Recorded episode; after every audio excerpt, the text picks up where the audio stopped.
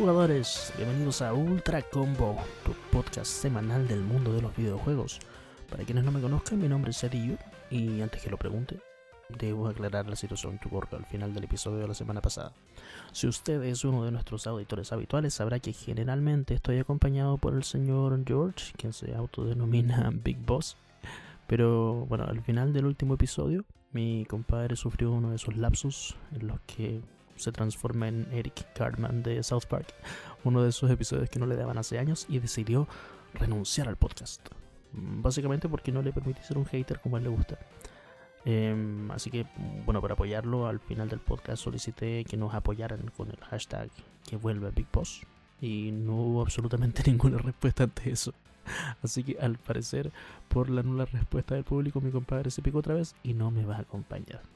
Pero, eh, Estaremos atentos a cuando se le pase la pataleta y a ver si en los siguientes episodios decide volver. Mientras tanto, extrañaremos obviamente de todo corazón su sexy radial voz de vieja chica menopáusica sus gritos, interrumpiéndome cada cinco palabras con comentarios sin ningún sentido, su comentario semanal de Dark Souls obviamente, y su obsesión con creerse dueño del podcast y odiar las microtransacciones, los juegos multiplayer, Electronic Arts, etc.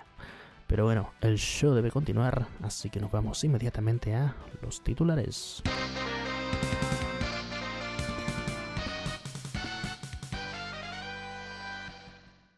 Los 60 años de Sega nos dejan muchas joyitas ocultas gratis en Steam, una sorpresa en Fall Guys y un dramático caso de estrés post-traumático. Sony muestra la interfaz de la PlayStation 5 y nos deja chorreando amor Incluye esto un par de sorpresas contra los usuarios tóxicos. Master Combo. Horizon Zero Dawn para PC por fin endereza su mayor vaga hasta la fecha. Awesome Combo. Ultra Combo te recomienda qué juegos no comprar para PC si tienes Xbox Game Pass. Blaster Combo. XCOM One, en mi humilde opinión, fue el mejor juego para iPad ever. Y por fin tendremos XCOM 2. Y 27 años después del lanzamiento del primer juego de esta franquicia, por fin sabemos cuál es el verdadero, el real nombre, el nombre oficial del Doom Guy.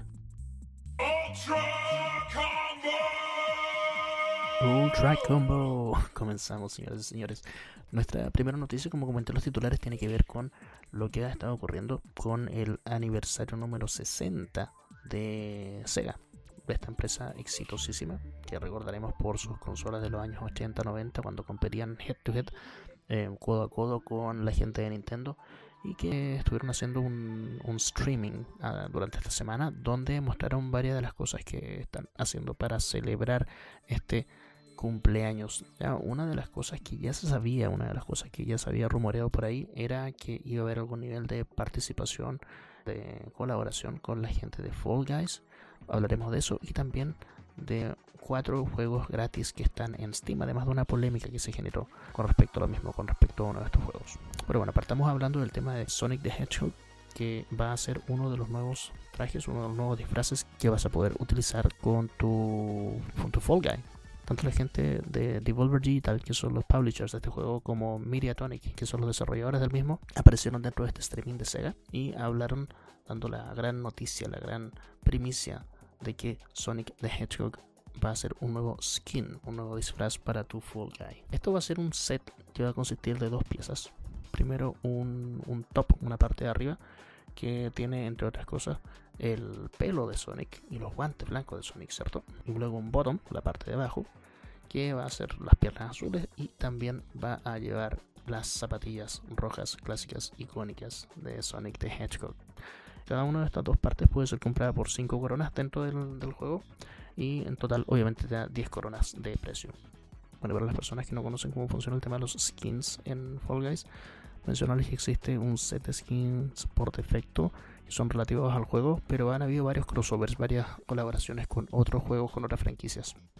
Principalmente hubo harta colaboración con la gente de Valve y para esa colaboración aparecieron por ejemplo skins de Half-Life donde puedes tener un skin de Gordon Freeman o un skin de Alex también con juegos como Portal donde puedes tener un skin como el de Chell la protagonista o como el de Peabody pero bueno, lo principal nuevamente acá es recordar que uno de los nuevos skins que vas a poder utilizar con tu Fall Guy va a ser este traje de Sonic the Hedgehog, el personaje más icónico obviamente de toda la historia de Sega.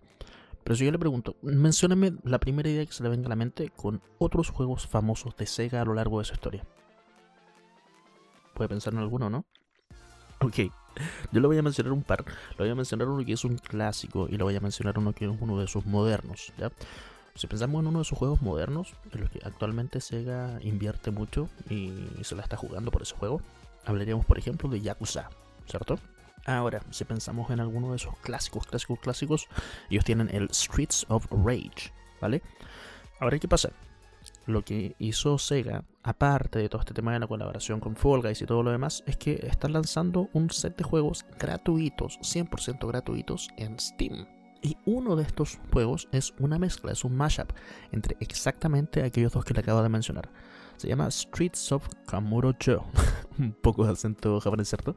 Este Streets of Kamurocho es básicamente un Streets of Rage, pero utilizando los personajes de Yakuza. Eh, o podríamos también denominarlo como una especie de remake de Yakuza. Un remake, recordemos, es cuando tú haces un remake, por así decirlo, pero con mucha menor calidad. El juego, como todo buen Streets of Rage, es un beat'em up es decir, yo contra el vecindario, como le llaman por ahí.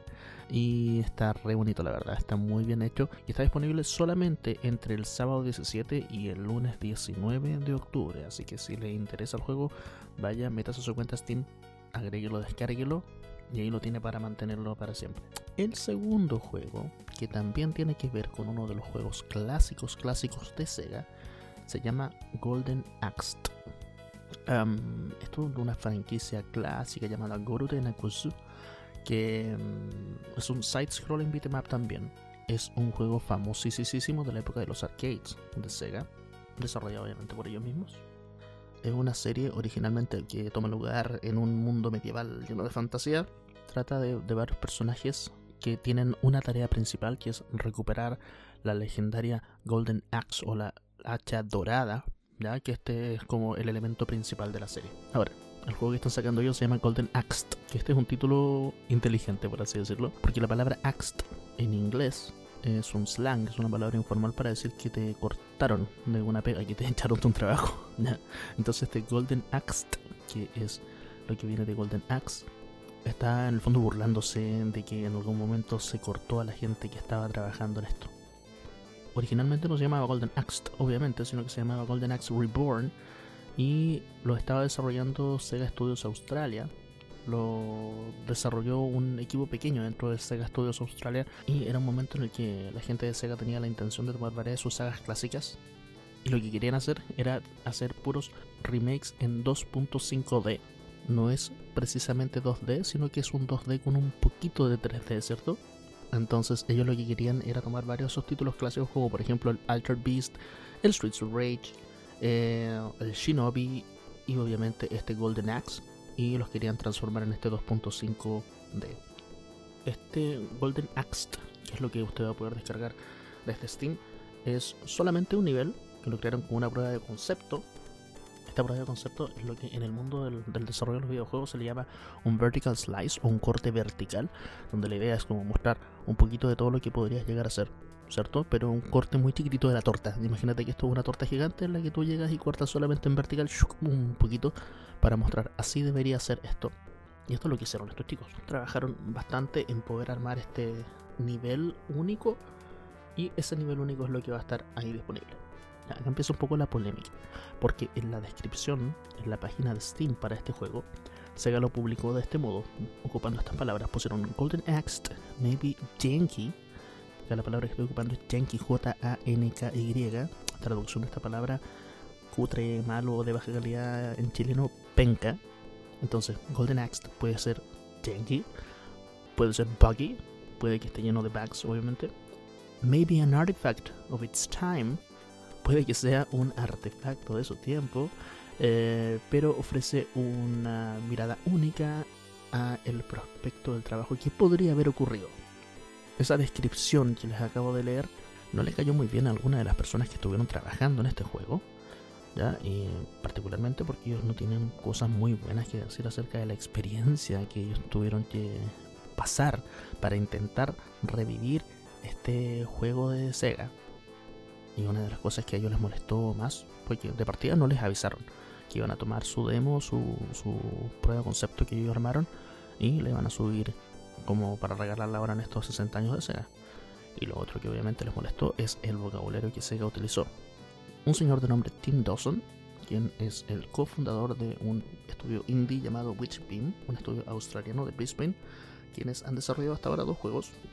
Este Tim Dawson em, en algún momento fue un desarrollador que trabajó para Sega y él estuvo a cargo, entre varias otras personas, de armar este prototipo llamado eh, Golden Axe Reborn en su momento, que es el que actualmente Sega está regalando como Golden Axe. Y eh, de inmediato lo que habló fue que Sega, para que ellos lograsen sacar este prototipo, los hizo trabajar bajo las temibles crunch conditions. ¿Qué son estas crunch conditions? La palabra crunch es una palabra que se utiliza mucho en el mundo del desarrollo de los videojuegos para referirse a cuando te toca trabajar horas extras o de repente incluso días completos, ¿ya? De hecho, lo que él dijo es que la gente de Sega los obligó a trabajar por dos semanas en turnos de 14 horas por día, ¿ya? Y trabajando obviamente 7 días a la semana, es decir, trabajaron 14 días por 14 horas. Y Sega les exigió que armaran un prototipo con el gameplay bien hecho, ¿ya? un prototipo bien jugable.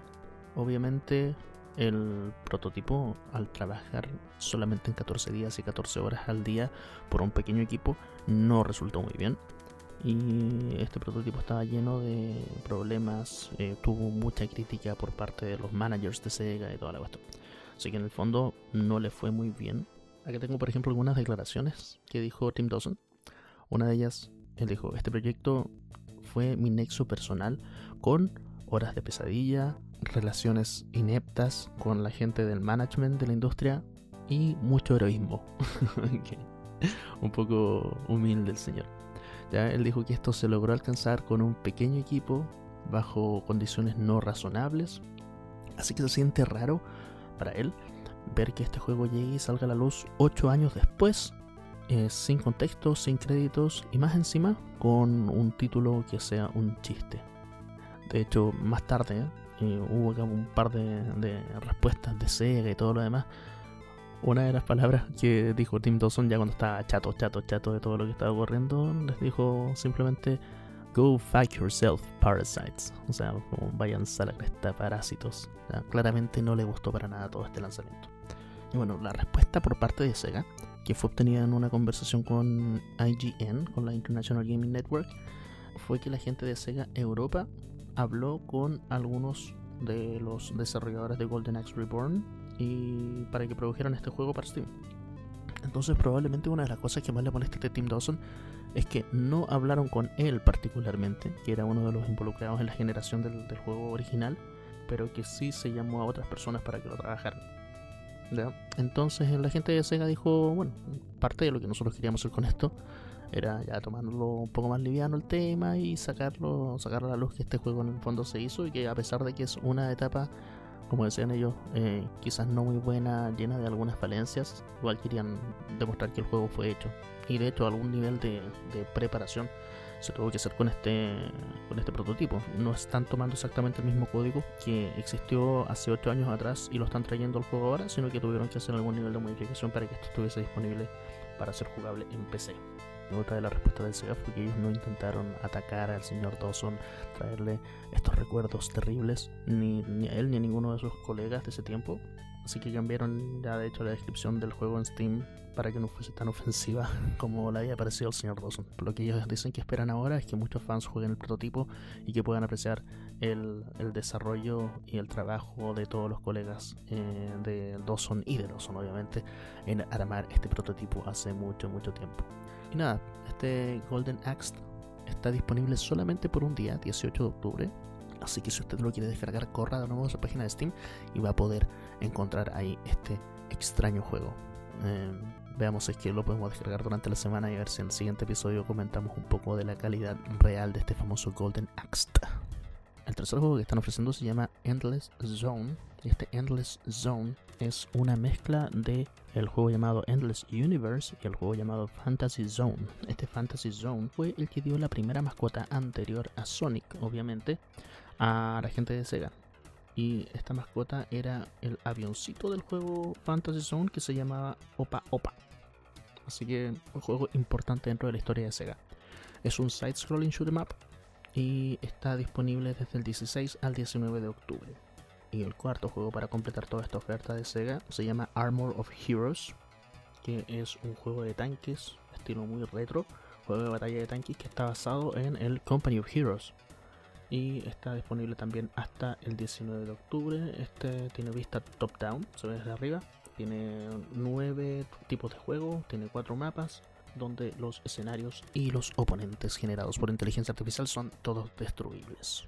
Así que eso es con respecto a este aniversario de Sega, que como les decíamos trajo varias cosas, entre ellos un poco de polémica, un poco de estrés postraumático para algunos ex desarrolladores de la gran casa japonesa. Pero bueno, si hablamos de empresas japonesas relacionadas al mundo del gaming, probablemente una de las más importantes es obviamente Sony. Y nuestra segunda noticia del día de hoy tiene que ver con el evento State of Play que ocurrió el día 15 de octubre, que ha estado trending worldwide desde ese día y que mostró por fin el look and feel de la Sony PlayStation 5. Se partió este evento mencionando que el look and feel, que la interfaz de usuario está diseñada 100% para ser compatible y usada con televisores 4K con HDR. Esta demo partió desde el Rest Mode, que es esta pantalla que te muestra cuando tú tienes el sistema suspendido. Bueno, la persona que nos mostró esto en pantalla venía de jugar el Sackboy Epic Adventure. El juego estaba de fondo mientras que nos comenzó a mostrar la interfaz de lo que se llama el PS5 Control Center. ¿Qué es este Control Center? básicamente se basa en un sistema de tarjetas y estas tarjetas te permiten interactuar tanto con el juego como con el sistema. Y de hecho parte interesante de cómo funcionan estas tarjetas es que te permite tener una interacción, digamos, muy fluida entre el juego y el sistema porque gran parte de lo que te muestra el sistema está relacionado 100% con el juego. Una de las primeras tarjetas que se mostró es la de Official News, de noticias oficiales, que te muestra historias recientes publicadas por los publishers que tú sigues o los publishers de los juegos que tú sigues. La segunda tarjeta que se mostró tiene que ver con fotos y videos que tú mismo has capturado utilizando tu DualSense Controller. Y el tercer tipo de tarjeta, que probablemente es la más interesante, es la que tiene que ver con activities o actividades. ¿De qué trata esto? Esto tiene que ver mucho con la interacción misma del juego. Por ejemplo, si tú estás en una misión, digamos un mundo abierto, por ejemplo, en la cual tú tienes un cierto porcentaje de, de completación de esta misión.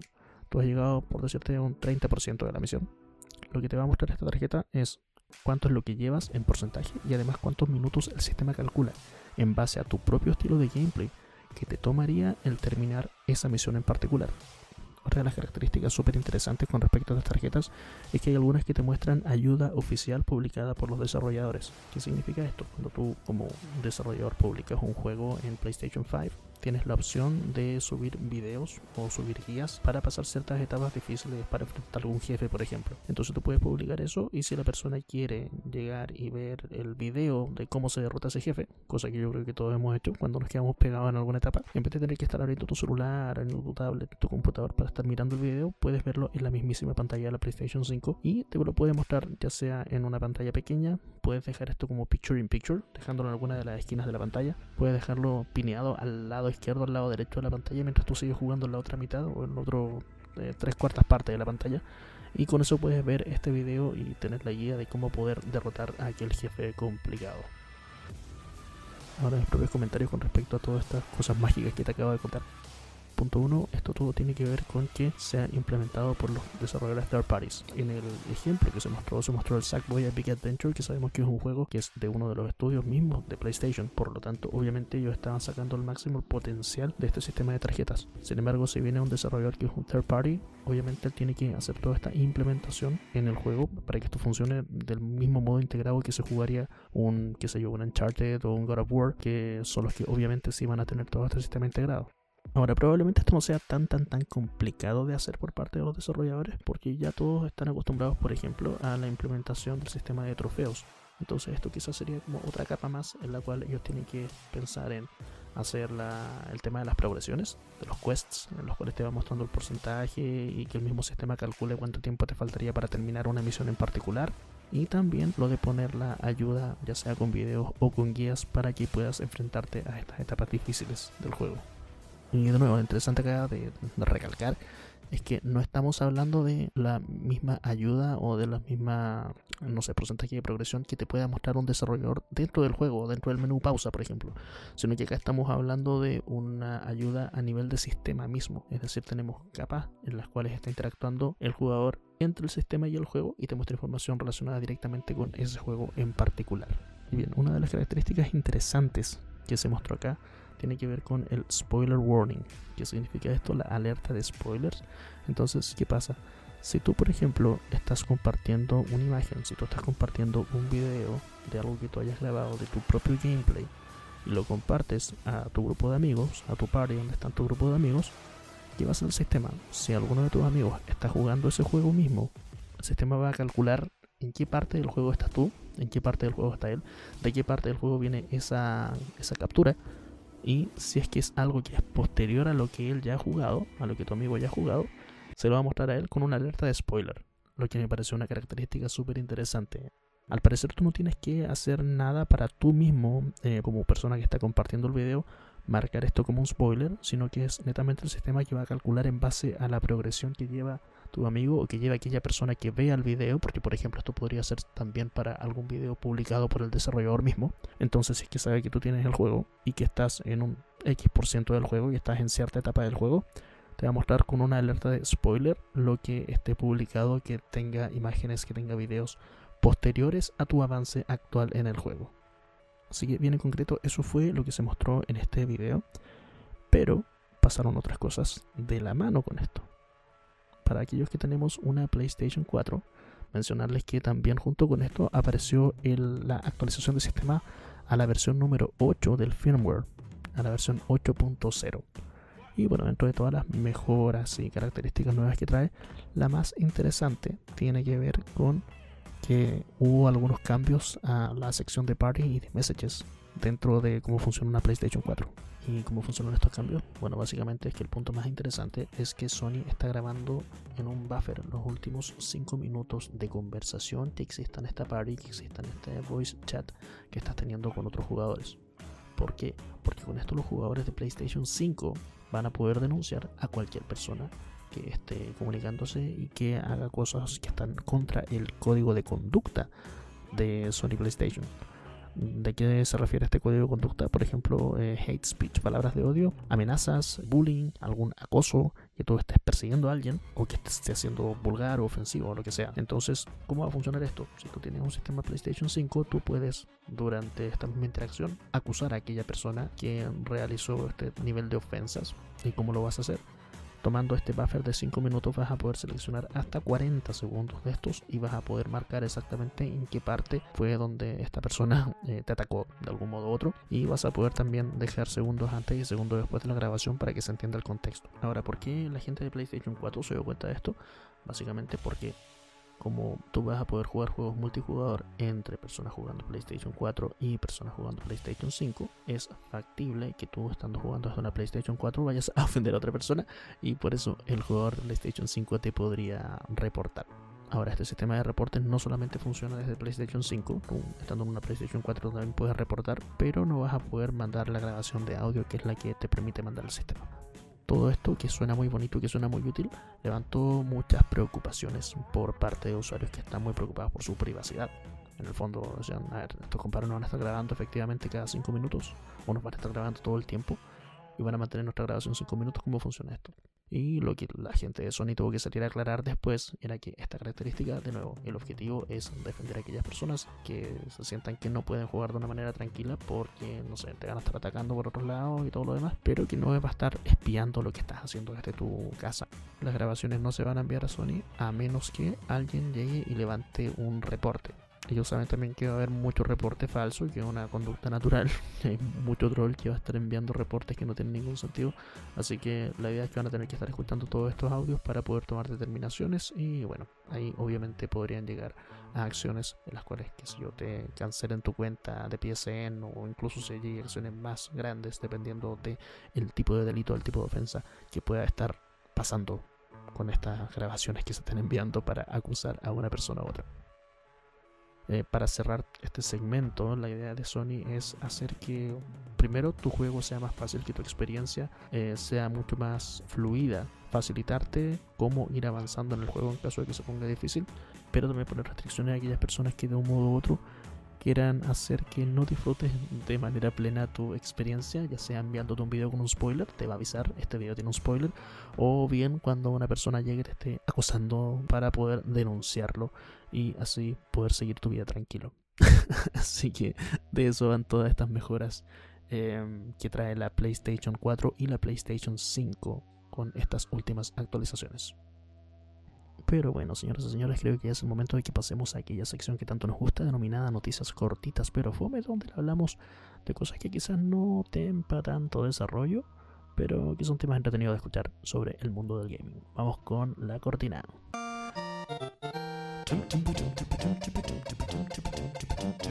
Son las noticias cortitas pero fomes. Son las noticias cortitas pero fomes. Ok, Después de la cortina continuamos entonces con la sección favorita de todos los escuchas de Ultra Combo, que es noticias cortitas pero fome. Y de la primera noticia cortita pero fome de la que les quiero hablar, este el equipo Ruffian Games, un desarrollador de videojuegos que fue adquirido por los señores de Rockstar. ¿De qué Así es, esto es algo que se venía rumoreando desde principios de este mes, pero Rockstar lo hizo oficial recién este miércoles 14, compadre. Yo, yo te quedas acá, caballero. ¿Apareció? ¿Cómo que, que yo acá? ¿No había dicho de que usáramos el hashtag que vuelva el Big Boss? Eh, sí, lo pedí, como que nadie pescó y nadie, nadie lo llamó. ya, pues acabo de ocuparlo, pues. Ah, lo ocupó usted. el único, weón, el único, el único que ocupó el hashtag. Perfecto, entonces usted se quiere acá mismo, en el, en el podcast. Claro, efectivamente. No, nadie wea, así que, mira, yo sé que diste casi la mitad del, del podcast solo. Entiendo que este va a ser un podcast muy fome. pero ahora llegué yo, compadre, así que vamos a hablar. Ahora sí de videojuegos, nos vamos a dejar de hablar de Apple y de Steve Jobs. y qué bueno. extrañamos su voz sexy, amigo, así que eh, qué, rico, qué rico volver a escuchar esa voz eh, como lo mencioné al principio del episodio. Así que dele nomás. Eh, cuéntenos de esta noticia de este equipo. Ya, mira, me voy a. Yo desde ahora en adelante me, tomo el, podcast y, voy a dar la primera noticia cortita pero fome. Interrumpa nomás, si a esto le gusta hacer eso, interrumpa. Grite nomás, grite todo lo que Ese es, ese es mi mojo, ese es mi mojo. grite nomás. Mira, eh, vamos a hablar de Dandy, ¿verdad? Eh, que es el nuevo hijo de los rufianes de Rockstar, ¿verdad? Esto es una noticia que se venía rumoreando desde principios de este mes, principios de octubre, pero Rockstar lo hizo oficial recién el miércoles que pasó, el miércoles 14. Y como ustedes ya bien sabrán, ultracomberos y ultracomberas, nosotros tratamos de no hablarles de rumores, de especulaciones acá en Ultracombo. Y claro, ahora que esto ya es oficial, estamos hablando de esto ahora ya. ¿Qué fue lo que pasó? Que Rockstar compró el estudio Ruffian o Ruffian, ¿cómo será? Ruffian. Ruffian, Ruffian. De, de Ruffian.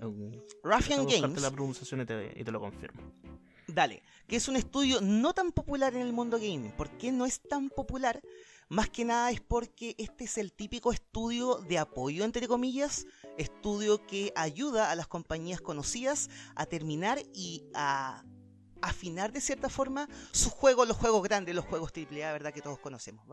Algo así como lo que hoy en día pasa con Sony San Mateo, Sony Japan Studios, que son estos estudios que Sony tiene para ayudar a los demás estudios a terminar sus juegos. Ruffian Games era algo similar. Te confirmo, te confirmo que está bien pronunciado, Ruffian. Ruffian, ¿verdad? De, de, Rufian, de ahí viene, claro, Ruffian. Ok, Ruffian Games se fundó en el 2009 con veteranos de los estudios Real Time Worlds, Climax, que fueron los que hicieron los Silent Hill para PSP, y DMA Design, que no sé si usted sabe, mi amigo, pero esta pequeña y desconocida empresa que creaba juegos para Nintendo 64 y que, bueno, uno de esos juegos más destacados es un título de nombre Body Harvest, el que técnicamente fue el primer juego sandbox 3D de la historia de la humanidad y que gestó las bases, ¿verdad? Eh, para lo que después sería este pequeño juego de nombre GTA 3, que también sería hecho por DMA Design, pero en ese tiempo DMA Design cambiaría su nombre y cambiaría su nombre a Rockstar Games. Y claro, las últimas colaboraciones que habían hecho estos tipos de Ruffian Games habían sido con Rockstar, ¿verdad? Lo que explica de cierta forma la compra. Y bueno, eso es que más que nada la noticia. No puedo dar grandes nombres de juegos porque, insisto, Ruffian Games no es una compañía que, em, que haga juegos por sí solo, sino que siempre han estado ayudando a los demás a crear juegos, ¿vale? Así que para terminar la noticia, este nuevo estudio de Rockstar va a llevar el nombre de Rockstar Dandy y de aquí, obviamente, desde los cuarteles generales de Ultra Combo, les deseamos lo mejor y obviamente estamos expectantes de ver qué va a surgir con toda esta compra y si es que en una de esas eh, Rockstar Dandy saca algún juego por sí solo. Eso es lo que estamos todos esperando. Y esa es la primera noticia entretenida de este podcast. Dale, Steve. Cortita y fome y con cero contenido. Pero está bien. Por eso está bien que la pongan en, este, en esta sección. Súper. Ya, yo les voy a contar de un juego de verdad. Y les voy a contar sobre, sobre un juego. ¿Con qué no va a la ahora? Un juego que existe. Yo les voy a hablar sobre un juego que existe y no sobre un estudio que nadie conoce. Pero bueno, les voy a hablar sobre nuestro juego. Eh, uno de mis juegos favoritos. Eh, que es el Horizon Zero Dawn que como usted sabe es un juego que salió originalmente para la Play 4 y que también existe un port para PC que salió este año, ¿cierto? Eh, por fin ahí como que empezaron a, chorrear algunos jueguitos de estos que han sido exclusivos para, para la Play 4, claro, y salió en agosto, tal como dice usted caballero ahí, el, el, Horizon Zero Dawn. Si usted no cacha de qué trata este Horizon Zero Dawn, le explico, le cuento rápidamente en un par de palabras. Esto trata de, de una chica llamada Aloy, que es una mujer que está eh, en un mundo post post apocalíptico eh, donde esto está lleno de unos robots dinosaurios que andan eh, dominando este mundo vale y bueno ella se, se embarca en un en un viaje para poder comprender qué es lo que está ocurriendo en este mundo y bueno se tiene tiene que enfrentarse a un montón de estos eh, seres que viven ahí y además enfrentarse a la sociedad post-post-apocalíptica de esa época. Son como los Zoids, los, dinosaurios que habitan ahí. Son esta serie pues, antigua, ¿te acuerdas? Los Zoids que eran como unos robots, eran dinosaurios robots. Era una serie, la dan en la tele abierta, no sé en qué canal, no me acuerdo. No me suena para nada, pero sí, probablemente. Eh, en fin. Entonces, bueno, de eso trata este Horizon Zero Dawn, ¿vale? Y si usted no ha jugado este juego, le voy a hacer un mini spoiler. Porque pasa que al principio del juego, en el primer capítulo, usted parte con Aloy cuando Aloy es una niña. Y acá este, lo que le muestra el juego en, esta, en este primer capítulo es cómo ella comienza a aprender un poco las dinámicas que usted va a poder utilizar después durante todo el juego. Le va a enseñar un poco a ocupar un par de armas de las que usted aprende a ocupar. Y también le muestra cómo funciona la relación que tiene ella tanto con su mentor como con la tribu donde ella vive. ¿ya? Y voy a dejar hasta ahí nomás porque el, spoiler después eh, podría usted contarle un poco más de, otras cosas. Sí, pero es la primera escena del juego, así que tampoco tan, tan, tan spoiler. Entonces, ¿qué pasa acá? Eh, pasa que hubo un, un bug grandote que ocurrió el, se descubrió el mes pasado, en septiembre de, este, de este año claramente. ¿Y de qué trataba esto? Trataba de que había mucha gente de la que estaba jugándolo en PC y obviamente como usted cuando usted juega juegos en PC, obviamente los juegos se le caen a cada rato. Eso es natural, ¿cierto? cada rato le sale el pantallazo azul de la muerte.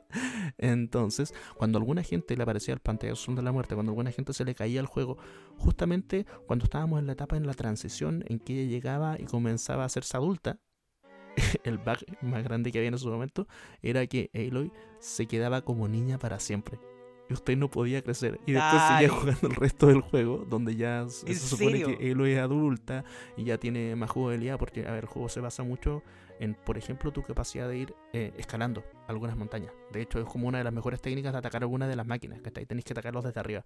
Entonces llegas y tú comienzas a, subir alguna, algunas montañas y desde ahí puedes atacarlo.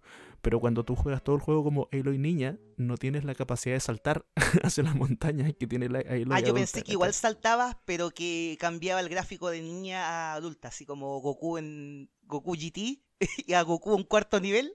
No, simplemente así, mantienes los ¿cachai? mismos gráficos de Aloy niña, pero cuando estás jugando el juego en adulta. Ya, este bug ya fue arreglado, ¿cachai? Em, y, y ahora, para aquellas personas, las que su computador, PC Master Race, bla, bla, bla, explota en el momento en el que, en el que van, a, van a pasar en la transición de niña a adulta, eh, ya no se les queda pegada Aloy y no tienen que seguir obligatoriamente jugando con Aloy niña para siempre. Entonces, este fue el gran bug que tuvieron en septiembre la gente de, de Guerrilla Games con su, con su gran juego Horizon Zero Dawn. Pero ahora en Ya, octubre, pero entonces estaría arreglado con el parche. pero ahora en octubre, tal cual, pero ahora en octubre ellos arreglaron un bug más, que era un bug que quizás no era tan terrible como el anterior, pero era un bug en el cual Aloy no caminaba derecha, sino que caminaba como hacia el lado. como Como curar, Como curar. Entonces, que a lo mejor estaba curado. Eh, no sé, probablemente. Eh, pero bueno, eh, ese fue el gran bug que corrigieron esta vez, que era el segundo gran bug que tenía el juego. Eh, era un poco cómico y un poco incómodo, claramente, para la gente que cuando tú estuvieras apretando los botones hacia adelante, caminar hacia adelante, pero la vida así, ta, ta, ta, ta, bailando cumbia, ¿cachai? así que se corrigió Buenísima. ese error en el Horizon Zero Dawn para las personas que lo tienen en PC. Así que, bueno, probablemente si usted lo está jugando o si usted se aburrió de jugar un juego en el que la niña caminaba dobladita, ya puede aplicar ese parche en su, en su cuenta Steam y llegue, actualice el jueguito y va a poder eh, caminar bien. ¿ya? Eh, ¿Cachai? Que ahora que me hablas tú esto, por ejemplo, de que el personaje no camina derecho, me- se me vienen dos juegos inmediatamente a la mente. Se me viene GTA 4 y se me viene Gears of War 2. ¿Cachai? Que eh, en ambos juegos, cuando tú rotas la cámara, eh, bueno, cuando tú rotas la cámara en cualquier juego normal, en 3D, tú rotas y el, ju- el- el jugador, el personaje, rota con la cámara. Esa es como la idea, ¿ya? Eh, porque eh, siempre el jugador va a estar mirando hacia donde tú tienes la cámara. Entonces, si tú doblas la cámara, el jugador se dobla la, la mirada. Esa es como la idea. Pero en GTA 4 y en Gears of War 2 no pasa eso. Y tú giras la cámara y como que todo el mundo gira y el personaje no. Y crea un efecto muy, no sé, extraño por decirlo de alguna forma. Y que marea incluso. Y, es- y se hace más notorio si tú vas girando lentamente la cámara hacia cualquier lado, izquierda o derecha, y vas caminando con el personaje hacia adelante, tiene este efecto como de caminar ladeado. Es un efecto que me cuesta mucho explicarlo, pero si tú juegas esos juegos, haz lo que yo te digo y te vas a dar cuenta del efecto. Y que obviamente eh, después ya no se, se corrigió, por decirlo de alguna forma. Y lo otro que se me viene a la mente con toda esta noticia es lo que estaba conversando yo contigo un poquito eh, antes de, del- de la. Bueno, antes del, De tu interrupción. De, dar la, claro, de dar la, la primera noticia. de, empezar en a dar la lata con tu primera noticia, dale. Exacto, en el sentido de que este es un juego eh, que está hecho con el, con el motor Decima Engine, que es el motor que hizo Guerrilla Games, ¿verdad? Para este juego en exclusiva, para Horizon Zero Dawn. Motor que Kojima Productions tomó, lo arrendó, ¿verdad? A Guerrilla Games, hizo su juego Dead Stranding. Ellos eh, obviamente tenían todo el, el, el apoyo técnico de Guerrilla Games para trabajar con el motor, pero que no sé qué pasó ahí. El tema es que Kojima Productions logró hacer Death Stranding, lo portaron para PC el año pasado. Y ese port viejo es, debe ser una de las cosas más geniales técnicamente producidas desde consola a PC. El port que se hizo fue magistral. De hecho, hace poquito se eh, instaló un parche para poder jugar el juego en 8K a, si no me equivoco, 122 frames por segundo, compadre y el juego corre espectacular, hace uso total de las tarjetas gráficas nuevas. eh, y claro, ellos no hicieron el Decima Engine, pero ellos lograron hacer majestuosidades con el Decima Engine. Y lo chistoso, entre comillas, lo tragicómico, es que la gente de Guerrilla Games, que hicieron el motor para Horizon Zero Dawn, pasan el Horizon Zero Dawn a PC y lo pasan de una forma horrible. No sé qué pasó ahí, qué tipo de enredo hubo alguien hizo mal la pega, no sé qué, cómo explicarlo, pero claro, eso es lo que pasó al final con este port tan... Echábamos de menos su, sus críticas a los juegos. Gracias. Sí, Obvio, está, bien. Tírele más mierda, más mierda, más mierda. ¿Alguna otra wea más que le quiera decir? No, no, Ah, nada. ya. No, no, nada. De momento no. De momento no. Está bien. Dale, así que bueno, eh, está arreglado, como le decía, los dos grandes eh, bugs que ha tenido este juego. Y continuemos con tu siguiente noticia. Imagino que trajiste más noticias, ¿no? Obvio, compadre. Puras cortitas, pero Dale. Mira, te tengo una noticia que tiene que ver con que vuelve StarCraft 2 en forma de chapitas. Ok. ¿Y por qué lo digo, lo digo así? Bueno, no, no sé tú, no sé ustedes, chicos, eh, pero yo soy un gran fan de la saga StarCraft. ¿Has jugado StarCraft? Edison, ¿o Para no? Nada, jamás. Jamás, pero lo ubicáis. Sí, obviamente. Ya, bacán. Bueno, eh, creo, yo creo personalmente que StarCraft debe ser la saga más importante e influyente de la vida con respecto a los juegos de estrategia en tiempo real, incluso por encima de otras sagas famosas como Age of Empires e incluso la mismísima Warcraft. Y por lo mismo les traigo esta noticia de StarCraft 2, que recordemos que la saga se cerró con la expansión Legacy of the Void, que fue lanzada en noviembre del 2015. Y recordemos también que de momento no hay planes de seguir trabajando en la saga, puesto que actualmente Blizzard no da abasto porque están trabajando con Overwatch 2, con World of Warcraft, con Diablo 4 y con Diablo Immortal, que no sé si usted recuerda, mi amigo, que es ese controversial juego eh, para celulares que nadie nunca pidió, que se anunció en la BlizzCon 2018 y que fue motivo de, de bullying y de memes. No sé si, si, Mm, si te acuerdas tú No de eso. ¿No? Bueno, fue ¿Por este qué, juego por que nadie qué- nunca pidió por y qué lo fue hicieron. tan víctima de memes este Diablo Inmortal?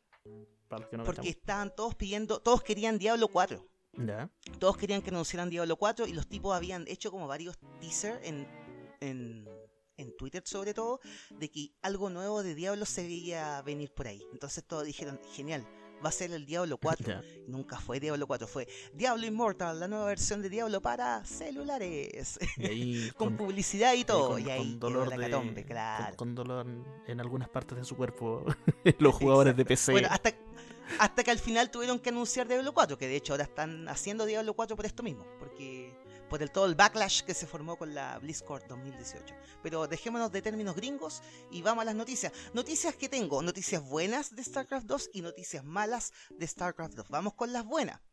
La buena noticia es que si tú eres una de aquellas personas eh, que me confundí, a ver, ¿cómo lo explico? Mm, mm, mm, mm, mm. Concentración, Si tú eres de aquellas vamos. personas que han vivido y apoyado a la saga por todos estos años, ¿verdad? Como yo, sabrás que la Blizzard que nos dio tantas alegrías en años pasados y la Blizzard que existe actualmente no son la misma empresa, son empresas totalmente diferentes y lo único que tienen en común son el nombre Blizzard y las IPs, obvio, ¿verdad? Ya, entonces vamos a comenzar con la mala noticia. La mala noticia es que eh, se anunció nuevo contenido para StarCraft 2, ¿verdad? Pero ese contenido será exclusivo para la versión competitiva online del juego.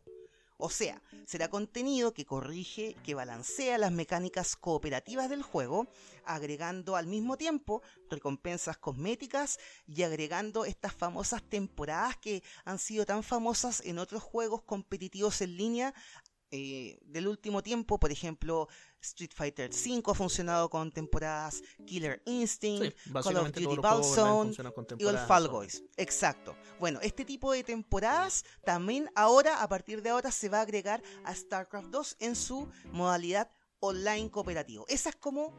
eh, claro, esa sería como la, buena noticia dentro de lo que quiero decirles. La mala noticia es que ya Blizzard dijo de que ellos cerraron eh, StarCraft 2 en cuanto a historia. El modo de un jugador, el modo, el modo historia, la trama de StarCraft 2 no se va a tocar para nada, no hay planes de hacerlo y lo más probable es que no se haga. Quizá en el futuro salga un StarCraft 3, por decirlo así, con historia, modo, bueno modo campaña, modo- claro. Pero al menos a StarCraft 2 se cerró el juego y lo único que se va a seguir haciendo, se va a seguir eh, apoyando el juego de forma cooperativa online. Esas son las dos noticias que quería darles con respecto a StarCraft. ¿Qué es lo que a mí me suena con toda esta noticia?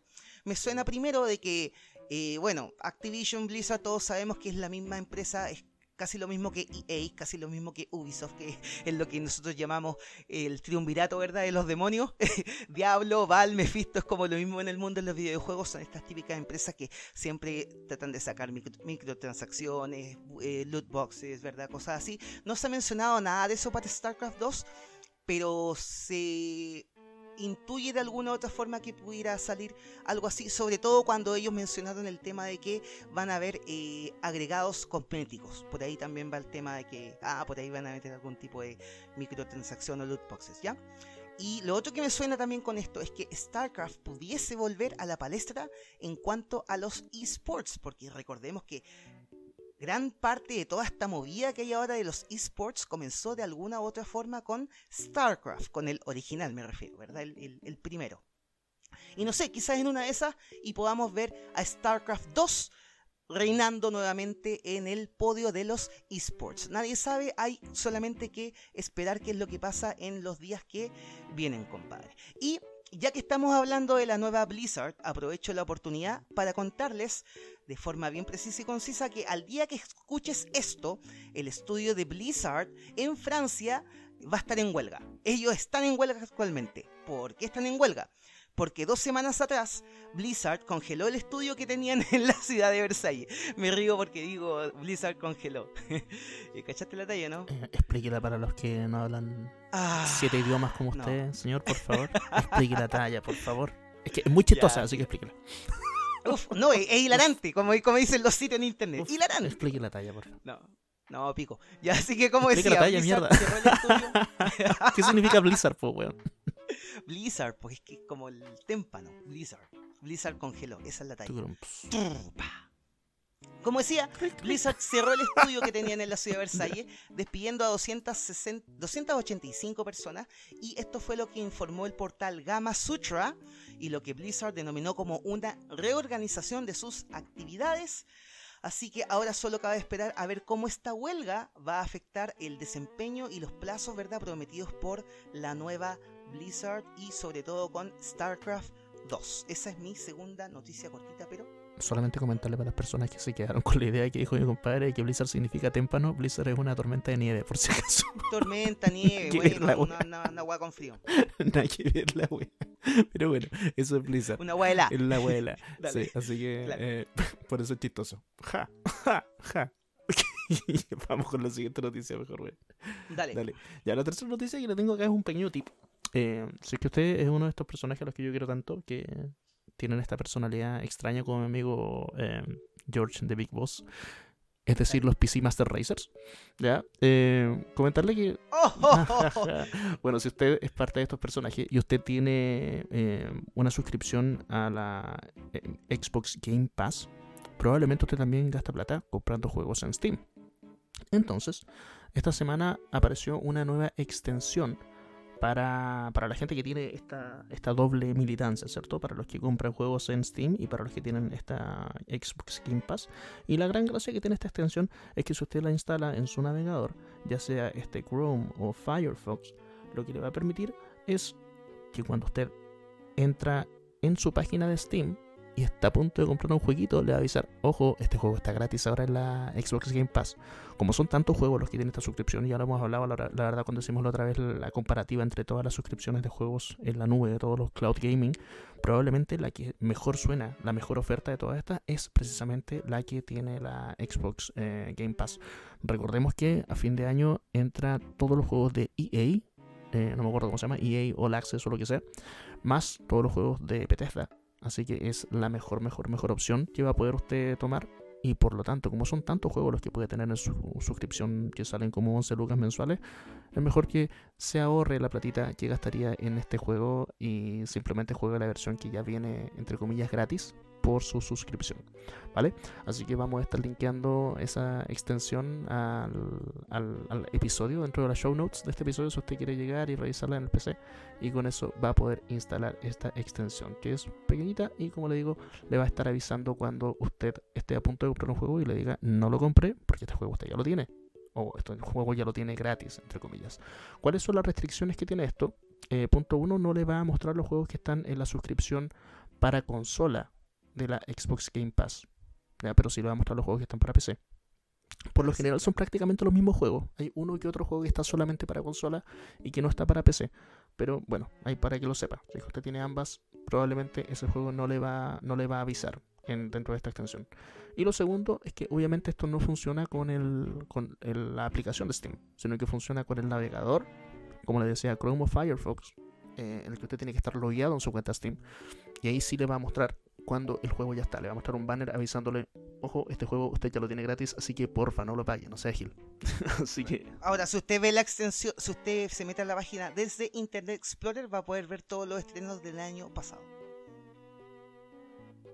Cri cri, cri cri, cri cri. Pasó un blizzard. Oye, ¿sabes que cuando estabas comentando esto, se me vino a la mente una página, nada que ver con juego a todo esto, se llama justwatch.com, que es una página que tú metes la película que quieres ver y te dice, porque hay muchas membresías en internet dando vueltas, está Netflix, Netflix es solo una de tantas. Entonces, esta página te dice dónde está actualmente esa película, en qué tipo de membresía. Es muy similar a lo que estás diciendo, pero en eh, ambiente PC gamer. ¿verdad? Sí, tal cual. Eh, sí. de hecho hay, hay varias páginas en lo que dices tú. Eh, de hecho, no sé, pues si tú utilizas qué sé yo, cosas como el, Apple TV o un Amazon Fire, te va a decir también en qué, en cuál de todas las suscripciones está la película que quieres ver. Y si es que efectivamente tu única opción es pagar por la película, si estás así como necesito, necesito verla de manera legal, eh, tengo, quiero, mi única opción puede ser pagar por la película, arrendarla entre comillas, ¿cachai? En algún servicio. O bien, eh, si es que está disponible ya sea en Hulu, en Disney Plus, en Netflix, en Amazon o whatever. Así que sí, existen varias opciones para el tema de las películas, pero esta, como les decía, es una opción buena ahora que ya estamos entrando de lleno a la era del cloud gaming. Súper, súper. Bueno, y obviamente esta noticia es para la gente que tiene suscripciones de algún tipo, ¿verdad? En, ya sea Steam, ya sea en... no, porque en Steam no existen las suscripciones, fue mi No, claro, claro, a, eso me refiero. Que obtenga los juegos de alguna, de alguna forma, ya sea bajo suscripción o comprándolos directamente en Steam. Si usted no es una de esas personas, si usted no compra juegos por Steam, no tiene suscripción, esta noticia no le va ni le viene. O sea, a usted no le va ni le viene. A mí no me va ni me viene, pero eh, qué bueno que le informe. Está bien. Bueno, avancemos con la siguiente noticia. Cuéntenos cuál es su siguiente cortita pero fome. Y bien, tenemos a Halloween a la vuelta de la esquina, ¿verdad? Y no es para nada extraño saber. Happy birthday to you, amigo. Todavía no, compadre, el próximo mes, noviembre. Pero. Claro. Dale. Usted te cumplió en Halloween, ¿no? No me interrumpa. ¿Usted te cumplió en Halloween? ¿Ah? Pasadito. ah, después, ya yo pensé que el mismo día. Perdón. No, no, no. Ya. Entonces, eh, lo que estaba diciendo es que, claro, si viene Halloween, ¿verdad? No es para nada extraño saber de que hay muchos juegos cooperativos en línea. Eh, y uno de los juegos cooperativos en línea más populares del último tiempo, de las últimas semanas, ha sido Phasmophobia, juego que en cierta forma le ha quitado bastante popularidad a los juegos del momento. ¿Cuáles son los dos juegos del momento? Lo hemos dicho acá en Ultra Combo. En nuestro continente al menos han sido Among Us y Fall Guys. Todo el mundo, digo nuestro continente? Todo el mundo. No, no, no, no, no, no. Porque por ejemplo en China, el juego que la está llevando ahora en este momento se llama Genshin Impact. ¿Qué es y en Japón. ¿Qué es Genshin Impact? Nadie calla, es, un, es un juego de RPG, si no me equivoco. Ah, pero es que usted sabe que los asiáticos, muy bonito los asiáticos no, no se aguantan estar en un juego que no sea RPG. Claro. Lo necesitan. Y bueno, en Japón, el juego que la lleva actualmente en el momento es Super Mario 35. Pero bueno, acá en nuestro continente los que la llevan son Among Us, Fall Guys y ahora aparece este nuevo juego de nombre Phasmophobia que pretende quitarles un trocito de la torta a aquellos juegos que les acabo de mencionar. Bueno, em, ¿qué pasó? Para quienes no tengan idea de qué es este Phasmophobia, les estoy hablando de un juego tipo survival horror de corte indie lanzado el pasado 18 de septiembre por los británicos de Kinetic Games y este juego es exclusivo para PC. Bueno, también dije que es un survival horror. Cuando digo survival horror me refiero a uno de la vieja escuela, como tú bien recordarás, estimado DU, tuvimos una conversación el pasado podcast en la que tú me preguntabas cuál era la vieja escuela, cuál era la nueva escuela entre los La vieja escuela, exacto.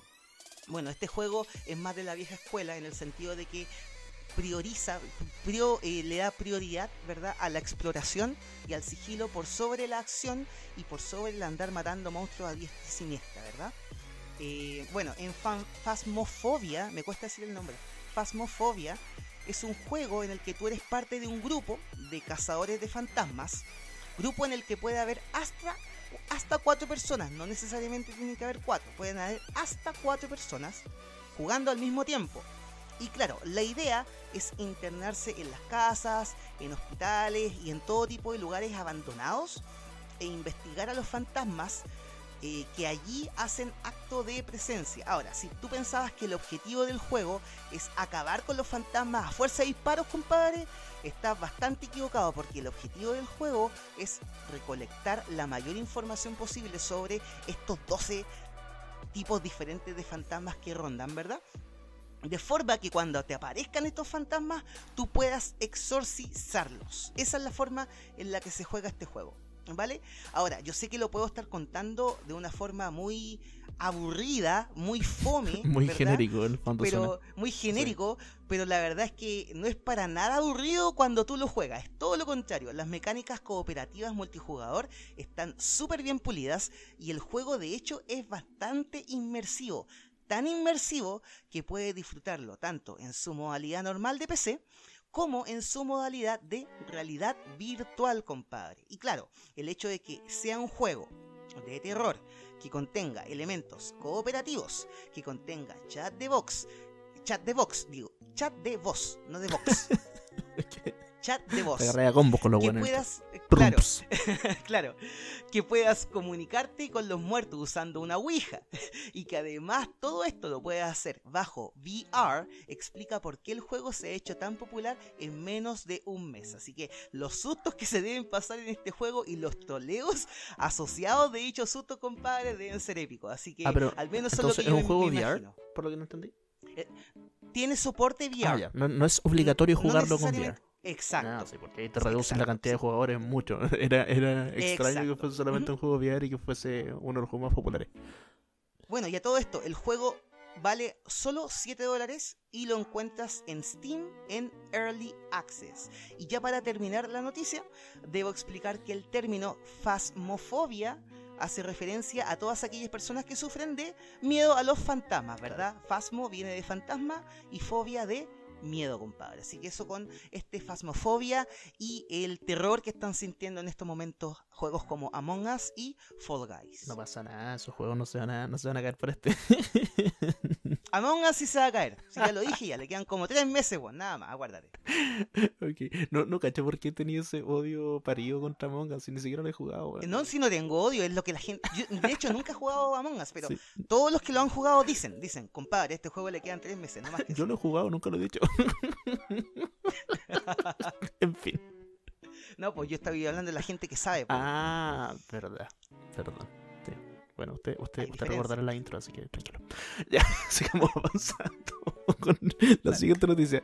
Ya, la siguiente noticia, eh, y esta tiene que ver con la gente que, como yo, es abierta de mente y no solamente se queda pegado en una o dos consolas como mi compadre, o solamente los juegos de PC Master Race, porque quiero comentarles que eh, Los que también juegan en, en iPhone. los que también jugamos en iPhone, también jugamos en iPad, porque hay muchos juegos en muchas plataformas. Entonces, de hecho, quiero comentarles sobre lo mismo. Quiero comentarles que, eh, a ver, si usted es de esas personas que son capaces de jugar en cualquier cosa y no se le quiebran los deditos porque usted juega en una pantalla táctil, eh, probablemente el mejor juego que ha existido hasta ahora para iPad, probablemente porque es un juego que está precisamente hecho para poder poner un input manual, vendría siendo el XCOM.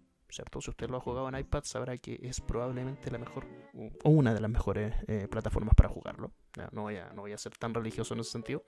Eh, En cuanto a la interfaz, al menos Sí, táctil, claro. Claro, por eso te digo, es, todo es un rato. juegazo para jugarlo en, en pantalla táctil. De hecho, pa- para mi gusto, eh, y acá dando la lata un poquito, como, como un iPad gamer, yo podría decir que los juegos que mejor se adaptan a esto serían dos tipos de juegos. Uno, los juegos de combate al estilo táctico como este. Y el otro tipo de juego que es espectacular son los juegos Sí, de... tipo Los Telltale. tipo Telltale, exacto. En los que tú tienes que Claro. hacer una, una decisión rápida, tocando una parte de la pantalla, que estás haciendo un gesto, bla, bla, bla. Pero que por lo general son juegos que son eh, llevados por la historia. Son juegos que son inmersivos. Entonces, a ratos tú tienes que interactuar con una Sí, pantalla estamos pum, claro. y queda espectacular, ¿cachai? Eh, que quizás no es tan cómodo hacer lo mismo con, con un control jugándolo en la pantalla. Pero bueno, hay opiniones para todos. Entonces, como te decía, el mejor juego para mi gusto eh, que he jugado en iPad ha sido el XCOM y eh, la gente de Feral Interactive. ¿Quiénes son ellos? Ellos son las personas que se han encargado de traer muchos ports de juegos de PC o juegos de consola a pantallas táctiles y que todos sus ports son de buena calidad. Entre ellos tienen el Company of Heroes, el Trópico, el Rome Total War. Estuvieron haciendo un teaser de que iban a traer algo nuevo, iban a traer algo nuevo y decidieron que finalmente podían liberar la información de que están trayéndose el XCOM 2 Collection. Este juego, el XCOM 2 Collection, que es un juego que originalmente, bueno, eh, para PC, si usted lo jugado en PC también es espectacular. Usted me ha contado que usted lo estaba jugando en PC, ¿cierto? Yo ahora actualmente estoy jugando el XCOM 2 y es dificilísimo, compadre. Independientemente de la, de la dificultad que puedas elegir, porque se puede elegir la dificultad antes de comenzar el juego. Eh, aún así el juego yo lo, puse en dificultad normal y aún así es complicado compadre es bien bien eh, unforgettable, unforgivable, no, no sé.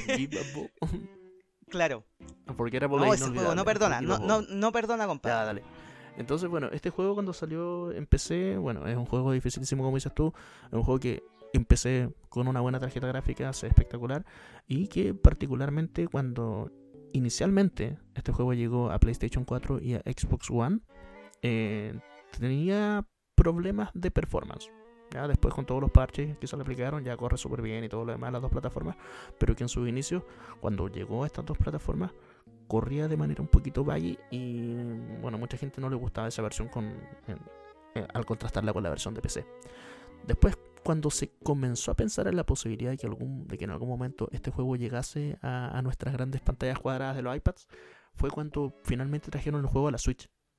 Y en ese momento muchas personas dijimos así como, mmm, interesante, si el juego llegó a la Switch, que como lo explicaba en otros casos, la Switch es básicamente un, Android potente, ¿cierto? Eh, si es que llegó ahí es porque probablemente el juego iba a ser capaz de llegar en algún momento a nuestros iPads. Y tal, como decía, eh, la gente de Feral Interactive ya lo anunció, el juego va a requerir para, para los jugadores que jugamos en iPad que tenga un, una versión del iOS que sea 13.1 o superior Em, y va a poder jugarse en iPhones y en iPads. iPhone desde el iPhone 7 Plus en adelante, el de pantalla grande. Y desde el iPad mini de 2019, quinta generación. O bien los iPad Air 2019 o cualquiera de los iPad Pro claramente. Y obviamente iPhones 7, eh, 8 como dije por ahí. El X, el XS, 11 y 12 obviamente que son los que salieron esta semana.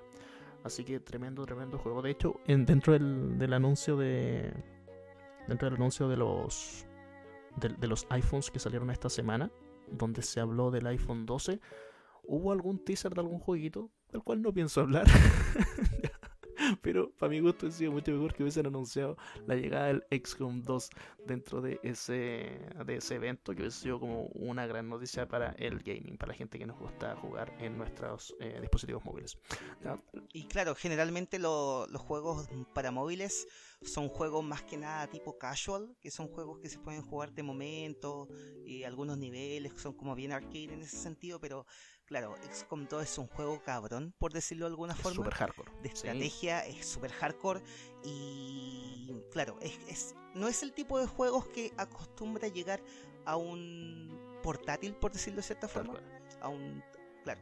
Pero así que todo bien con este juego. Bueno, y me quedó claro de que Feral Games, algo así dijiste. Feral. Feral Games son los encargados de hacer el port a todo esto, porque el juego es de Firaxis, ellos son los, creadores. El eh, precio de este juego va a estar a 25 dólares, que es un juego, perdón, un precio súper alto para un juego en, una plataforma portátil, pero vale la pena. Y usted sabe que los precios bajan de vez en cuando, hay siempre ofertas, así que si quiere esperarse un tiempito, cuando esté así como a mitad de precio, unos 12 dólares, Queda espectacular ese precio y de nuevo, para mi gusto al menos es la mejor plataforma para poder jugar un juego de este estilo. De este estilo, obviamente no cualquiera. Ya, el juego cuesta 50 dólares en Switch, por si acaso. La pantalla es más y todo lo demás, pero podría jugar en la tele. Bueno, usted sabe cuáles son las diferencias entre una plataforma y la otra. Así que eso, ahí estamos súper expectantes. Por, por mi lado, estoy casi seguro que voy a pagar por este juego, eh, netamente por, por apoyar a los desarrolladores. Eh, y espero poder jugarlo en mi iPad prontillo. Así que esa era ¿Y mi si usted Y si usted es de esas personas que jamás en la vida ha jugado algo con nombre con el título XCOM. Uh, Le recomiendo que si va a jugar este XCOM 2 lo juegue en fácil, al menos cuando comience. o parta con el XCOM 1. Parta con- es tremendo juegazo. Parta con el XCOM 1 Juegón y después juega el XCOM 2. De verdad que el- el 1 es muy muy bueno. Yo no juego al 2, pero lo jugaré en algún momento. Probablemente mi primera vez sea en el iPad también. De más, Démosle. claro. ¿Cuál es tu siguiente cortita pero fome? Mi siguiente cortita perfume y última cortita perfume de esta edición, ¿verdad? Que fue la mitad latera y la otra mitad entretenida. Voy a hablar de, dis- de Disco Elysium, ¿verdad? Y Disco Elysium la lata, es vamos. el nuevo... Tiene, tiene, tiene Elysium el es el descaro, tiene el descaro de hablar de lata y está hablando de un juego que no conoce ni que lo hizo. Nadie. Cuéntanos. Pero, maestro, usted siempre ha dicho que le encantan los juegos Sí, indie. exacto. Bueno, Disco Elysium debe ser uno de los mejores juegos indie del último tiempo. Sorpréndame, a ver, véndamelo. Te lo vendo, dale. Eh, ok, como dije, Disco Elysium es uno- un juego, ¿verdad? Eh, tipo, un juego de rol, tipo detectivesco, conversacional, introspectivo, una cosa... Claro, es un juego de nicho, obviamente, no es un juego mainstream que todo el mundo ande alabando, ¿verdad? Es un juego bien de nicho, pero compadre, en, Meta- Ya. en Metacritic tiene nota 91. Wow. Con eso te digo todo. Es pedazo de juego, mucho texto, Mucho mucho, texto. diálogo, pero claro, pero no, no, es un juego súper, súper profundo. por interrumpirte, pero eh, pasa, pasa esto con los juegos de nicho. Uno por lo general, a ver, cuando tú miras un juego que es un juego indie de nicho, por lo general la gente que lo juega es gente a la que le interesa ese, ese género en particular, ¿cachai? Por lo tanto, estas personas por lo general le van a dar una muy buena nota. Si tú no estás interesado en el juego, en este estilo rol, detectivesco, bla, bla, bla, bla, y todo lo que mencionaste tú, probablemente ni siquiera vaya a pensar en ese juego. No lo vas a mirar, estamos claros. no lo vas a pescar. Por lo tanto, si tienes que darle nota, eh, ni siquiera te vas a interesar ¿cachai? en, en pescar ese juego. Todo lo contrario sí, es lo que pasa cuando tú tienes un juego AAA o un juego que viene de una empresa grande, donde sobre todo la- la- las grandes, los grandes sitios de reviews de videojuegos se ven obligados a jugarlo igual, ¿cachai? Porque salió el último gran juego de EA, salió el último gran juego de Bethesda, salió el último gran juego de Rockstar. Tenéis que jugarlo, es una obligación. Y si el juego no es tan, tan, tan bueno, claramente se le va a medir con, con otra óptica, ¿cachai? Y, lo van a jugar todos, lo van a jugar gente a la que le gusta el género, gente a la que no le gusta el género, y obviamente ahí como que empezáis a tener estos, estos mixed reviews, como se le llama Metacritic. Eh, y claramente cuando tenéis un juego de nicho que no lo conoce mucha gente, lo juegan solamente aquellos que les interesa el género, lo encuentran súper bueno porque probablemente el juego está muy bien hecho y tienen estas notas altísimas. Así que es parte de lo que estaba el otro día investigando ahí como por qué algunos juegos indies tienen nota tan tan tan alta en comparación con juegos más grandes que son mejores, ¿cachai? Pero que claro, intentan llegar a otro sí. público. Pero bueno, ahí era, era mi, mi, pequeño, mi pequeño dato como, como jugador indie, eh, comentando el por qué muchas veces estos grandes, grandes juegos indie terminan teniendo esas notas que son altísimas y cuando lo jugué de repente no es tan buena la weá. Sí, en todo caso. Claro, sí. Pero sí, pues de repente jugáis un juego, un juego AAA que no es tan malo como dicen que es. Y, y claro, tú veis las notas y tienen un 75. Y como, bueno, pues el juego es súper bueno. Ah, ahí está, ¿cachai? Tiene que ver con quiénes son las personas que lo juegan y quiénes son las personas que le ponen nota a cualquiera de estos juegos. Pero continúe contándonos sobre este Elysium, ¿cómo era? Disco Disco Elysium. Claro. Bueno, juego que actualmente solo se encuentra disponible en PC y en inglés, ¿ya? Pero eh, ya sabemos que vienen ports para PlayStation 4, Xbox One y Switch. Ya sabemos que vienen en camino. No, no tienen fecha confirmada de momento, pero Disco Elysium llega para esos, esas consolas. No sé si con algún tipo de, de traducción en español, no, no han dicho nada, pero esperemos que sí, ¿vale? Bueno, el tema es que eh, este juego, desconocido para muchos, ¿verdad?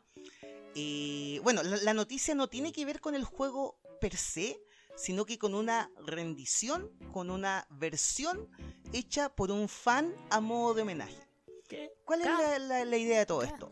Y es que Disco Elysium ahora se puede jugar en Game Boy, compadre. En Game Boy, la Game Boy, la, el ladrillo, ese grande, blanco, que eh, muestra los juegos en monocromático, que ocupa 18 pilas. Esa Game Boy, ¿verdad? Ahora usted puede tomarla y puede jugar Disco Elysium. ¿Por qué? Porque hay un fan de nombre Colin Brannan, él es diseñador gráfico, y él hizo esta proeza usando GB Studio, ¿verdad? O GB Studio, que es un software que te permite hacer juegos para la ahora antiquísima y monocromática Game Boy. ¿Verdad? Él hizo este juego usando GB Studio, hizo Disco Elysium, tal y como hubiese salido en tan mítica consola por allá por el año 1992, ¿ya? Y no se trata solo de una recreación estética, sino que el juego es completamente jugable, la primera parte del juego, ¿ya? Aunque claro, los gráficos son eh, todos a base de pixel art, como ya dije, monocromático y monocromático, eh, el original monocromático, que era estos dos tipos de verde, un verde eh, oscuro y un verde un poquito más clarito, ¿ya? Y se entiende además que evidentemente el autor ha tenido que eh, realizar concesiones para introducir Disco Elysium en la Game Boy. Y es que no solo los gráficos están adaptados, sino que también las mecánicas se han modificado para que concuerden con las limitaciones de la consola y los diálogos obviamente se han resumido y adaptado al espacio del que se dispone en una Game Boy. Todo eso sí, respetando la visión creativa y las bondades que hacen del original un juego tan aclamado. Así que eso es lo que les quería comentar sobre esta versión. El juego lo pueden encontrar, usted va a Google y pone Disco Elysium Game Boy Edition, así tal cual. Disco Elysium con Y, Elysium Game Boy Edition. Eh, va al, buscador, lo busca, ¿verdad? Va a la página, hace clic. eh, puede descargarlo de dos formas. Se puede descargar tanto para PC, un, un exe me imagino yo, también se puede descar- descargar para dispositivos móviles, o bien usted lo puede descargar en formato ROM y luego con ese ROM lo puede ejecutar en el emulador de Game Boy, o si por alguna u otra forma usted es capaz de poner ese ROM en un cartucho original de Game Boy, lo mete en su Game Boy, ¿verdad? Y puede jugarlo tal cual como si fuese un juego de 1992, compadre, pero obviamente estamos hablando de un juego indie de ahora ya. Así que esa es mi última noticia de eh, para la edición de Ultra Combo del día de hoy. ya, para complementar el tema de, de este. Me, me puse a buscar de inmediato qué cosa era el GB Studio. Y. Y bueno, en- entré a una página que se llama itch.io. Itch como picazón. Ujú. Y ahí tú puedes descargar varios juegos que están para, para esta plataforma. Para la. Para la GB Studio. Eh, y claro, yo me había, me había emocionado pensando que habían sacado un cartucho, un cartridge para de este juego de Disco Elysium. No, la verdad es que cualquier persona puede hacer un juego acá. Eh, y claro, estoy mirando la- los títulos que están disponibles. Y dentro de los títulos reconocidos, dentro de los remakes reconocidos que aparecen acá, está reconocibles que aparece acá, por ejemplo, está el de Legend of Zelda, que no sé si es cuál de todas ¿Cuál las de versiones será, dice The Legend of Zelda solamente. Eh, pero sí es un a de fan remake Nintendo. of the original Legend of Zelda, claro, fue un, un remake Claro, hecho por un claro. fan del juego original. Am, am, am, ¿Qué otro reconocible veo por acá? Claramente está el Disco Elysium, ¿ya? Em, y acá hay un remake del Among Us también, si usted quiere jugarlo así. Hay uno de Doom, que obviamente Doom corre en calculadoras, corre en todo, así que te lo va a encontrar en todos lados. Una de las primeras cosas que la gente trata de hacer como un remake en cualquier plataforma. Pokémon Vanilla, alguna versión de Pokémon. Eh, y- Ya, pero ahí hacer trampa porque Pokémon fue un- Pokémon primero fue un claro, juego de Game Boy, entonces claro. como, entonces bueno. Como que, que Pero no vale. Si usted quiere jugar juegos así, eh, si usted es nostálgico, si usted nació en, en el siglo pasado y, y en décadas anteriores, probablemente tuvo infancia jugando esta, esta Game Boy. ¿Usted tuvo Game Boy en algún momento? Yo nunca tuve una Game Boy de estas clásicas. Nunca me, me tincó la Game Boy. Ya yo cuando chico sí quería tener una, pero obviamente la pobreza no me, no me alcanzó. Era carísima en su Sí, tiempo po, la era Game Boy. cara la Era Game Boy. muy cara. Claro. Aparte, y claro, te compráis la consola y había que comprar los cartuchos y todo lo demás. No era como el tiempo del Las pilas. Claro, no era- y no era como los juegos de la, no sé, pues de la Super Nintendo que tú llegabas y los cambiabas y ¿cachai? había como mucho mercado para llegar y, y tener acceso a todos los juegos de Super. Pero juegos de Game Boy quizá era mucho más limitado el poder llegar y, y tener como todo este intercambio que había de, de juegos en su tiempo. Así que no, jamás tuve uno. eh, pero bueno, si a usted le gustan estos jueguitos, está interesante. Súper. Bien, mi última noticia. eh, y acá le voy a hablar, a ver la lata con respecto a un poquito de historia. Ya. Eh, Corría el año 1800. hace 26 años atrás, hace 27 años atrás, la verdad, fue lanzado un jueguito llamado Doom. Del que probablemente usted ha escuchado, ¿cierto? Eh, Yo lo jugué el otro día en mi microondas. estaba, estaba calentándome una pizza y me puse a jugar. Oye, todo esto el otro día salió, si, si mal no recuerdo, un compadre jugando Doom Eternal en su refri. Ya, en serio, buena. ¿Cómo. ¿Cómo lo logró? Esto no es la noticia que les quería dar, pero ¿cómo lo logró este compadre? Eh, jugándolo por Xbox Game Pass, ¿ya? Y él estaba jugando con el Xbox Game Pass, lo estaba jugando en su celular, en un Samsung Galaxy algo, ¿cachai? Y del Dale. Samsung Galaxy algo lo tiraba a su refri Samsung con, Home- con Home Hub, que Home Hub es la conexión de Samsung para poder conectar dispositivos, ¿cachai? Como Pornhub. Inmediatamente usted va a pensar en eso, claramente, ¿cierto? Eh, Claro. Entonces, el compadre jugaba desde su suscripción, de su suscripción de Xbox Game Pass en su celular, lo tiraba al, al microondas y Notable. lo jugaba con un control, me parece que de Xbox One. Así que Dale, ahora se puede jugar hasta en el refri.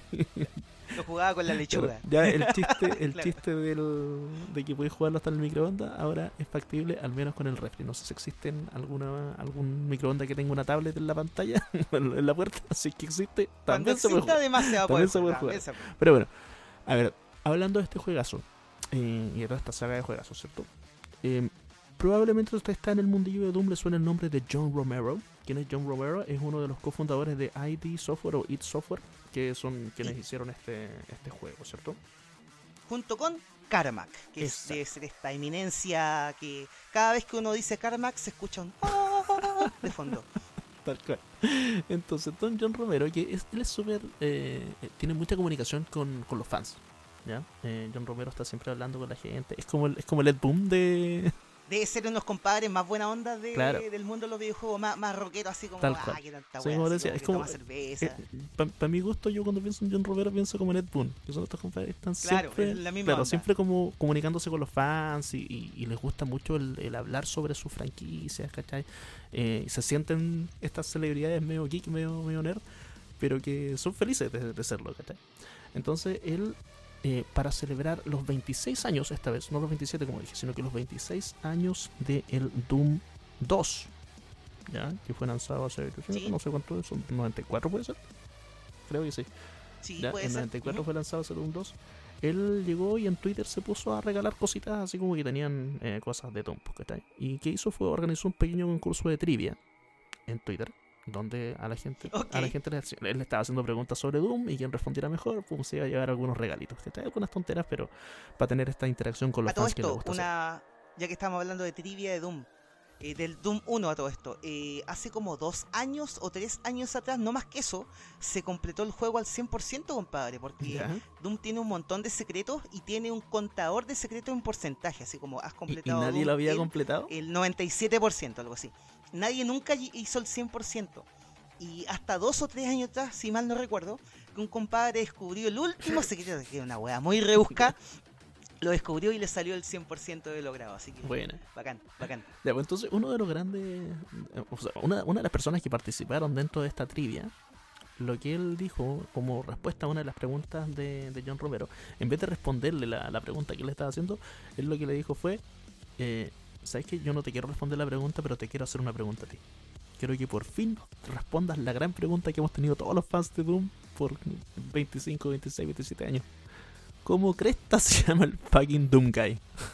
Claro, protagonista. ¿Cómo se, claro, Juanito. ¿Cómo se llama el protagonista? Claro. Y de hecho el chico... Yo Jaimito. Claro, y el si, chico- en Japón es yo Jaimito. para y el chico para demostrar que él también sabía de, de, de- de Doom le dice ya pues quién es es BJ Blazkowicz es Flynn Taggart es John Kane o qué cosa es ¿Ya?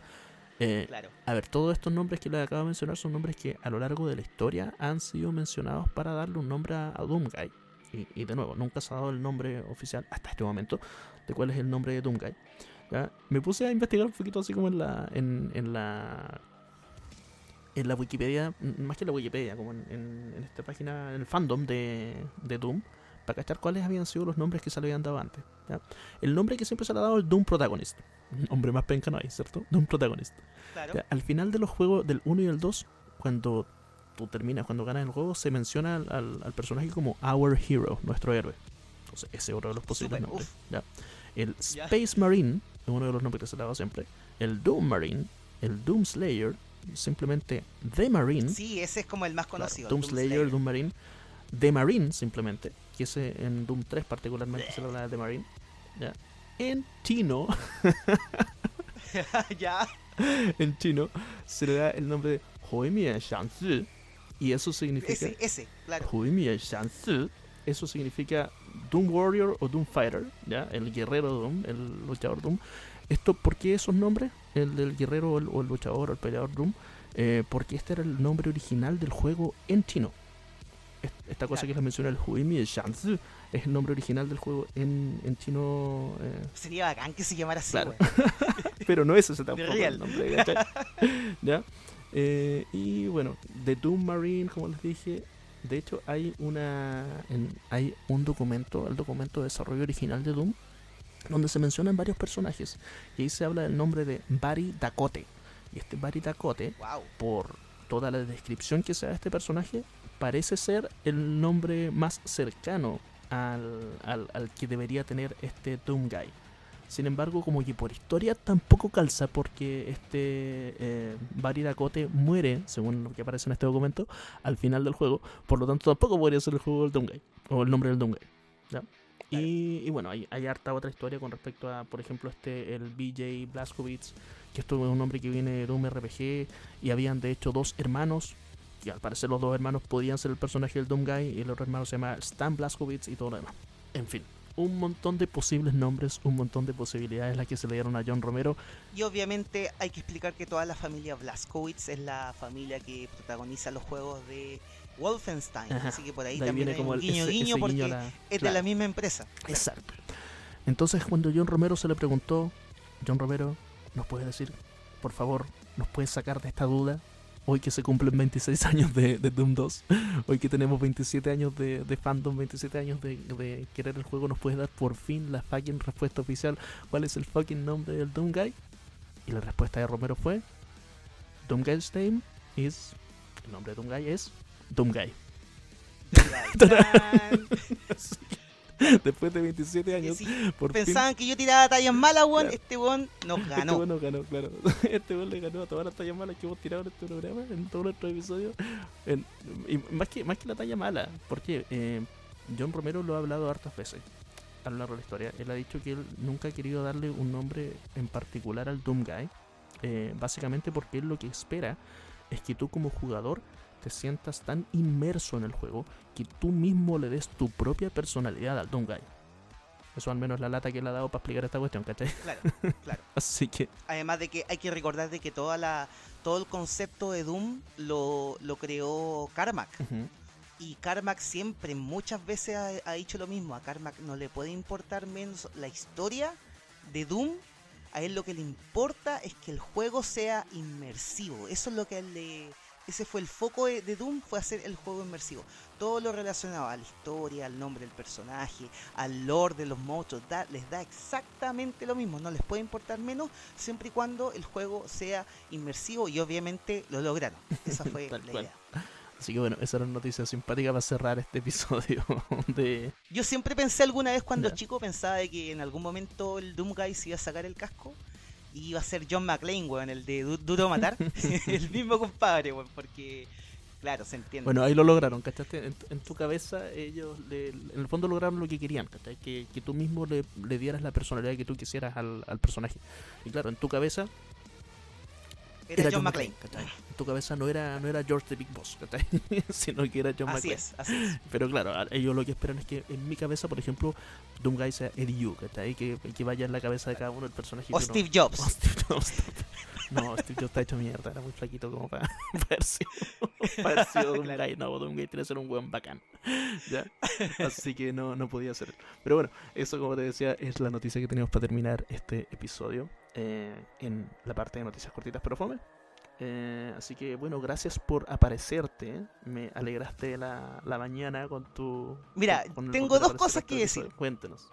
Tengo dos cosas que decir antes de que de cerrar el- la edición del Ya. día de hoy.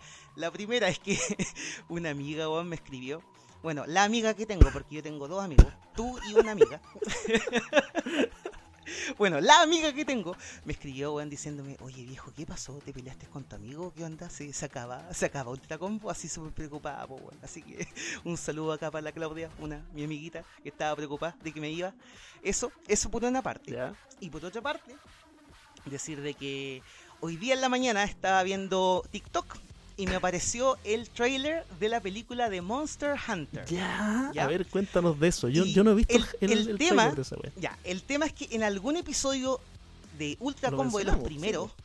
hay una parte, hay una sección en la que mi compadre aquí, Eddie Yu, se manda un discurso de dos horas hablando de las películas y las series que van a salir, que están ligadas al mundo de los videojuegos, y en esa lata de dos horas, en ese sermón Ya. de dos horas, tú mencionaste la película de Monster Hunter, y yo te dije, textual, te dije, Ella, Bueno, ¿qué ella, la pitoniza, la- eh, dijo. ¿Qué te he puesto que la película de Monster Hunter va a empezar con unos Marines de Estados Unidos, weón? Porque todas las películas son de Marines de Estados Unidos. Weón, vi el trailer Ya. el día en la mañana. ¿Y? Parte así. Desierto, me imagino que es Afganistán. Aparecen unos weones en, un, en, un- un- en una Hammer. Cuatro Marines estadounidenses, entre ellos Mila Jovovich Ya. aparece una tormenta de arena, weón. Ellos están huyendo de la tormenta de arena, pero la tormenta de arena los alcanza igual. Y en esta tormenta de arena están todos los monstruos de Monster Hunter, weón. Weón, lo dije y se cumplió la weá. Textual. Y después te tocaste. Después de que... Claro. Después me toqué y después dije, no, sé que voy a volver a Ultra Combo, weón. Solamente porque por eso. Hago falta, hago falta. Ah, así qué que, bueno. eso. Qué bueno que se te pasó la- el amurramiento entonces por eso. Y, y bueno, gracias a Mila Jovovich que provocó que mi amigo se tocara y que después de eso volviera al programa. Oye, y en, en la película de Resident Evil 1 sale en pelotita, mi amiga. No es mucho que lo que tiene que mostrar, pero bien, se agradece. Gracias, gracias. La opinión vertida en este programa son responsabilidad de quien la emite, no representa de- los dos hueones que se multacompo.